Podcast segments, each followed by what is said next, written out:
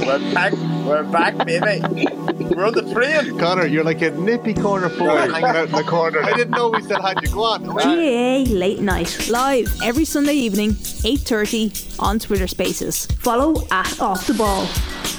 I stand for truth over lies. I categorically reject white supremacy, and I believe a presidency should be transparent. This isn't what you expect uh, of a head coach of an NBA team, uh, but this is Steve Kerr. Now, you might remember after the um, horrific events of the Robb uh, Elementary School shooting, in which uh, 19 children and two teachers were murdered uh, by a gunman wielding semi-automatic weapons. Kerr um, got all emotional, reiterating uh, his points about gun control and so forth, um, and that was during a press conference for Game Four of the NBA's 2022 Western Conference Finals. Now, Kerr is the head coach um, of the uh, winners of the of the Golden State Warriors, the winners of the the NBA championships uh, just last night. Um, so there's a lot going on with this team. They're a bit of a rags to riches story with a very very popular head coach. And uh, I'm joined now by the Irish Examiner's Kieran Shannon just to talk about the significance of what I believe is their fourth title uh, in eight years. How are you, Kieran? Good, Johnny. Good. Um, um, tell us about this. Yeah, like you, you look, you started with Kerr and what an exceptional person he is. You know, he's he's outspoken on such matters uh, like social justice. Like the Warriors were actually one of the first teams to refuse to go to the White House in light of who was occupying it when, when Trump came along. It was at a time when, if you remember, there was a controversy of sorts. Uh, Rory McIlroy and Shane Lowry gave, and Padraig Harrington uh, gave an interview to the um, yeah, what happened was that Shane Lowry and Padraig Harrington had given an interview in January 17 to Paul Kimmage, and at the time, Rory, within um, Trump's first month, had gone golfing. And I remember making the point at the time that the lads would have been off the old school of, you know, we're just athletes. So, like in a way, in, a, in other words, nearly just shut up and swing the golf ball. Sounds uh, very, very topical club. at the moment. Yeah, well, what what you then had was I remember the point I was making, and look, McIlroy himself, yeah, has has reversed his position. Then is that America was changing, even in obviously the final few years of Obama, um, particularly in uh, wake of what was happening to the black community and the policing and the black the, the rise of the Black Lives Matters movement meant there was the re-emergence of a of the socially active and the socially aware athlete um, at the ESPY Awards that that um, that summer. Carmelo Anthony, Chris Paul, LeBron James, and Dwyane Wade spoke and said, "We're, we're not going to be quite like maybe the previous generation, the the Michael Stroke Kobe generation had been." And I remember very early in that, um, upon Trump's appointment, and when the the immigration ban came in straight away, uh, the Muslim ban essentially. Um, he talked about yes, I think one of the um, he he was an Under Armour client. Um, he's on their books, obviously. Um, Curry and their owner had said that Trump was a potential asset and and Curry came up with the quip, well, if you remove the last two letters there, that's what he is. and uh, right away, the, the, so look, they, I think there's, I think there, Kerr, Kerr has been hugely outspoken and rightly so on the on the gun control issue throughout. Obviously, he has personal experience in a, in a, in a different setting when his when his father was shot in the Lebanon when he was um, when he was lecturing there, and Kerr at the time was a student with Arizona. Um, so he had he had per, that personal experience, but you know he would have played under Gregg Popovich with the San Antonio Spurs, and and Popovich, even though he, he plays and coaches um, or coaches a, a Texas franchise in, in the San Antonio Spurs would, would speak his mind and I suppose would be considered to be on let's say the left side of, of the spectrum in, in US politics. But um, like so Kerr, yeah, like when they were going into game four against Dallas, um, made those comments because he he and several of his players aren't off the just shut up and dribble variety. And in a way that makes um, for some of us that might make them all the more popular champions. Um, but But like going back to him being an exceptional person, what what what this has shown is that he's an exceptional coach, even though he's only been eight years as a as a head coach in the NBA. Those eight years have been with the Warriors. He's got them to the finals six times. This is their fourth time winning it, and it is the sweetest. In, in several of their comments, they said this is the sweetest because they weren't supposed to get back here. They, they were looking like an absolute dynasty. Look, they were to get to five straight finals. It hadn't been done um, in a long, long time. I think you have to go back to the Lakers in the 80s for, for something like it. Um, Jordan obviously had a hiatus, so the Bulls didn't even pull it off.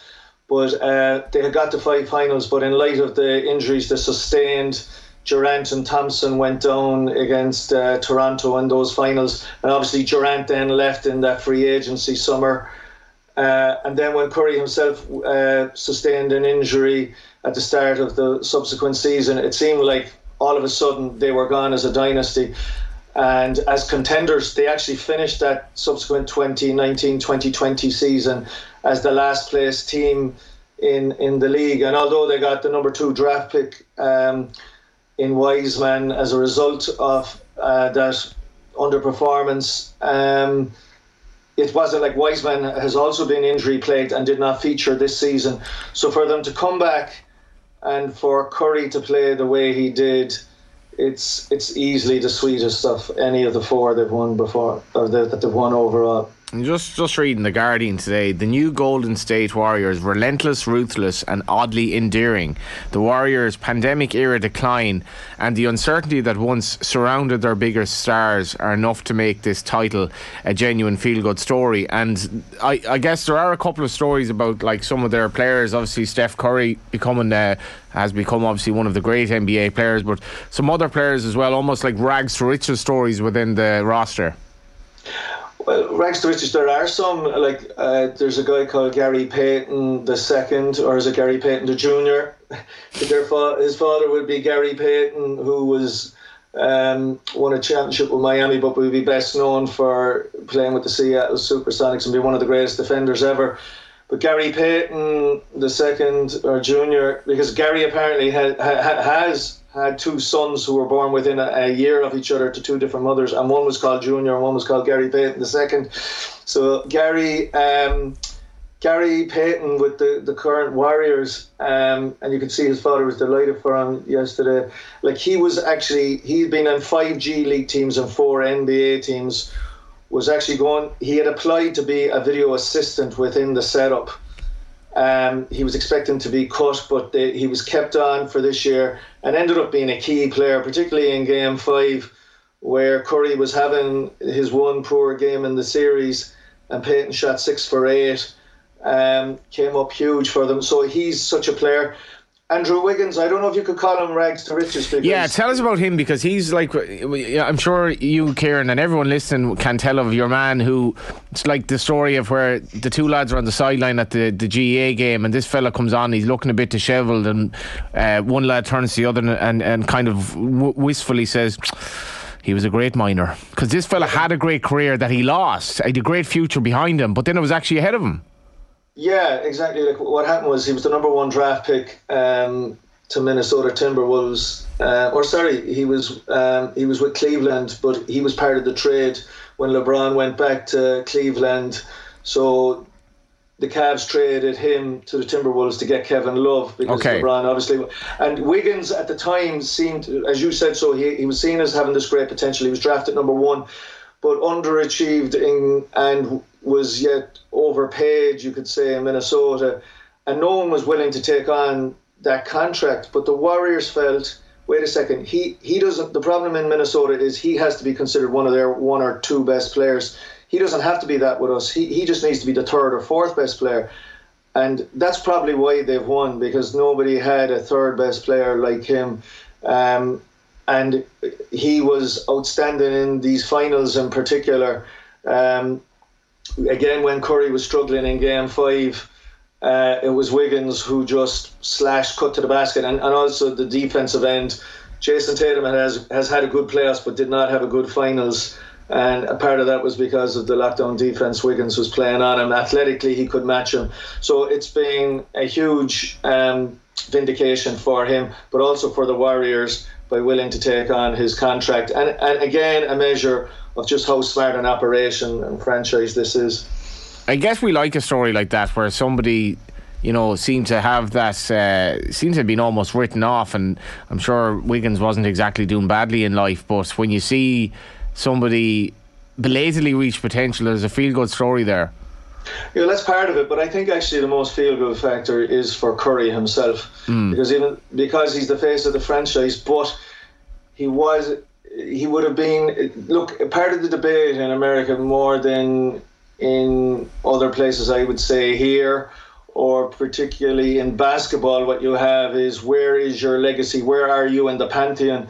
I mean, you don't get a day without on their talk shows over there where they're shooting, they're discussing the pantheon. Where is LeBron in relation to Jordan, Kobe, etc. And with Curry, there has been this just where is he even in this generation and what would have often been held against him was that you see, like he did win a 2015 finals in Kerr's first year as coach. to beat LeBron, but LeBron was would have been seen to be under supported with Kevin Love and Kyrie Irving being injured for those finals. So there was always that asterisk. And then when the when the Warriors beat uh, the Cavs again in 17 and 18, it would have been ah well you had Kevin Durant, and the competition would have been seen to be unfair. It was on it wasn't proper competition because they were just seen to be so loaded. And Durant was seen as the number one, and statistically he was. There would have always been an argument that because of the attention that Curry draws, because he's such a threat from three point range, that it freed up Durant. And historically, so it was always held up against Curry, ah, but he was never the finals MVP. But this year, he averaged 31.2 over the six games, was undoubtedly the finals MVP, and now there can be no doubt in his greatness. And again, on top of that, along with the, the lull they had over the last two years, they didn't make the playoffs last year, even though Curry had a very good year. Without Thompson, they were lacking.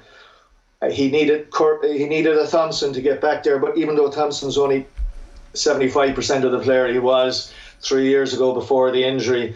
So I think it's Curry that people are most delighted for because there is no doubt now he's whatever you want to say, top 12, top 13. And it, it, it now adds greater stature to the three previous he had because maybe there's an appreciation. Yeah, this guy is uh, an exceptional player. So, I, I, and it, it showed in all facets of. Obviously, his shooting was still like he had a poor shooting night in Game Five. He didn't score a three pointer for the first time in something like 234 games.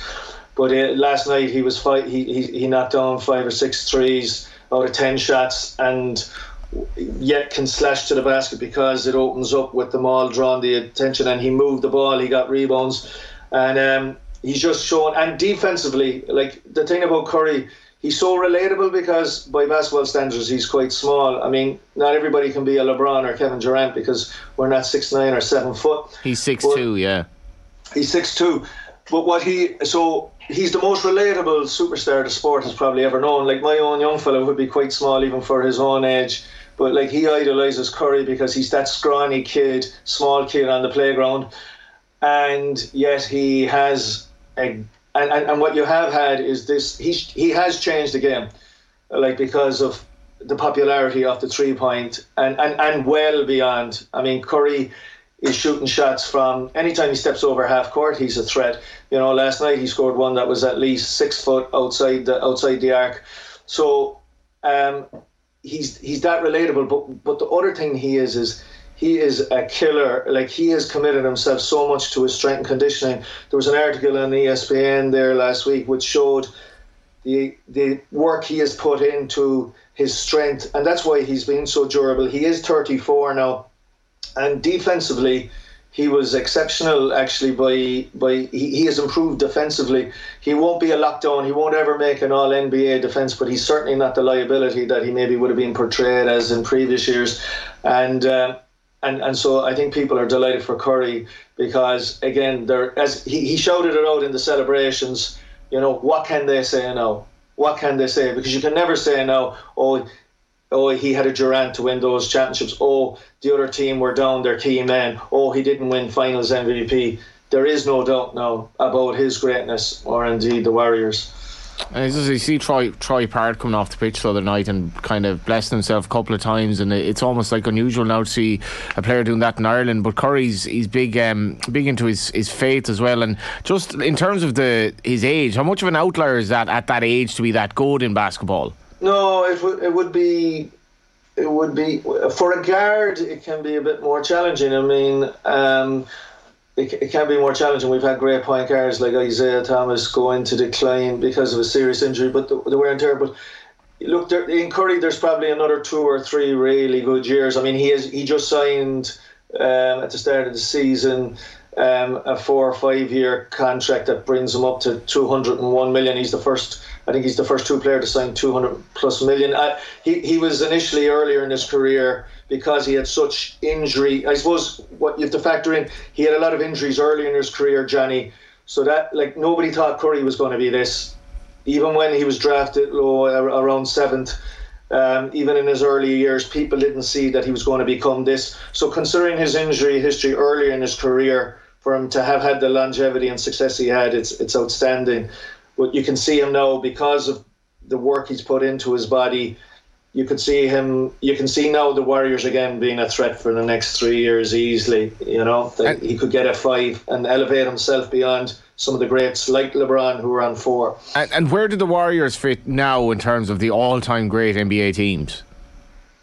Yeah, like I mean, as I said, they've got into six finals in eight years, which is which is a run that's comparable with um, anybody of the last thirty years post Lakers of, of, of Magic Johnson. Um, they've modeled themselves like, will they get a run because of the injuries they had in 2019? There was a chance there, and if Durant had stayed, you could be talking about five, six in a row. That didn't happen. But they have built themselves. They've spoken about how they see themselves more, less the Chicago Bulls that Kerr was on, the second three-peat with Jordan. They see themselves more like the San Antonio Spurs, who won five championships over and made the playoffs for 18 years under, let's say, the Tim Duncan. So they, they want to be consistently competitive. That's that, while they didn't play Wiseman and Moody and Kuminga, three of their recent draft picks, lottery draft picks in recent years. They believe they are the future. That's why they didn't chip in some of those to get maybe a top star, um, because they they want to have that Curry is still playing with players who are of that profile of being 23, 24, 25. I mean, you've seen the mistake the Lakers have made with going with a whole lot of veterans who just can't get around uh, uh the floor anymore mm. defensively. Like on paper, the Lakers were, were obviously, you know, they had Westbrook and they had Davis, but the, the support, they had their own issues, uh, that uh, Davis and Westbrook, but then the supporting cast were just veterans, whereas the Warriors want to surround Curry over the next few years with the likes of. They believe Kuminga will still be something special. Wiseman will be back next year. Young guns hungry for it. And that hunger was a factor, even though Boston, look, Boston are a team on the rise, albeit they'll find it very hard to get back because, you know, the Bucks who won it last year will have Middleton back, you would think, next year. Other teams are going to reload. Um, but Boston um, are, are a, a, dangerous team. But they were they had a profile though. You would think the eye of the tiger. Um, but mm. because of, as you mentioned, the likes of Wiggins and Payton, along with the likes of Curry and Draymond Green and Thompson, who were so mad to get back what they once possibly took for granted. As they said afterwards, you know, you don't win these things just. Uh, you know, they showed why, you know, we being here before was a big thing. But it's all the sweeter for them, and they were all the more desperate because they didn't know whether yeah. they'd get back. I finally, like, finally, I, I got to ask you, um, who do you believe is the bookies' favourite to be the next U.S. president? I presume it's Trump. It's Trump, right? So the Democrats are clearly they're fractured. Biden might be too old. Kamala Harris isn't that popular. they need Steve Kerr to run for the Democrats. No. well, I tell you the, the, the values that that man stands for um, would be something uh, you would want in any president. Um, there, there, would be a, I think, I think Kerr would be happy to maybe if, if Gregg Popovich took that on, his mentor, as I mentioned, and would be off the age profile and maybe finishing up. Uh, I think, but um, yeah, someone uh, I put I, t- I put it to you this way: uh, Popovich for president with a, an endorsement from Kerr, and um, yeah, maybe the Warriors would show up at the White House. Um, yeah, because look, Kerr is Kerr is, as you said there, Johnny, like he's he he is a, exceptional um, uh, for being just speaking his mind and those values. Well, they might be, yeah, not in potentially in the White House going forward, or certainly not from 2016 to 2020. Like they shine through in his team, and um, you know, like I, I think he's a, he's shown himself to be an, extent, an outstanding leader, and I, I think the Warriors have responded to that. You heard it here first. Thanks, Kieran. All right, Johnny. So man, thanks.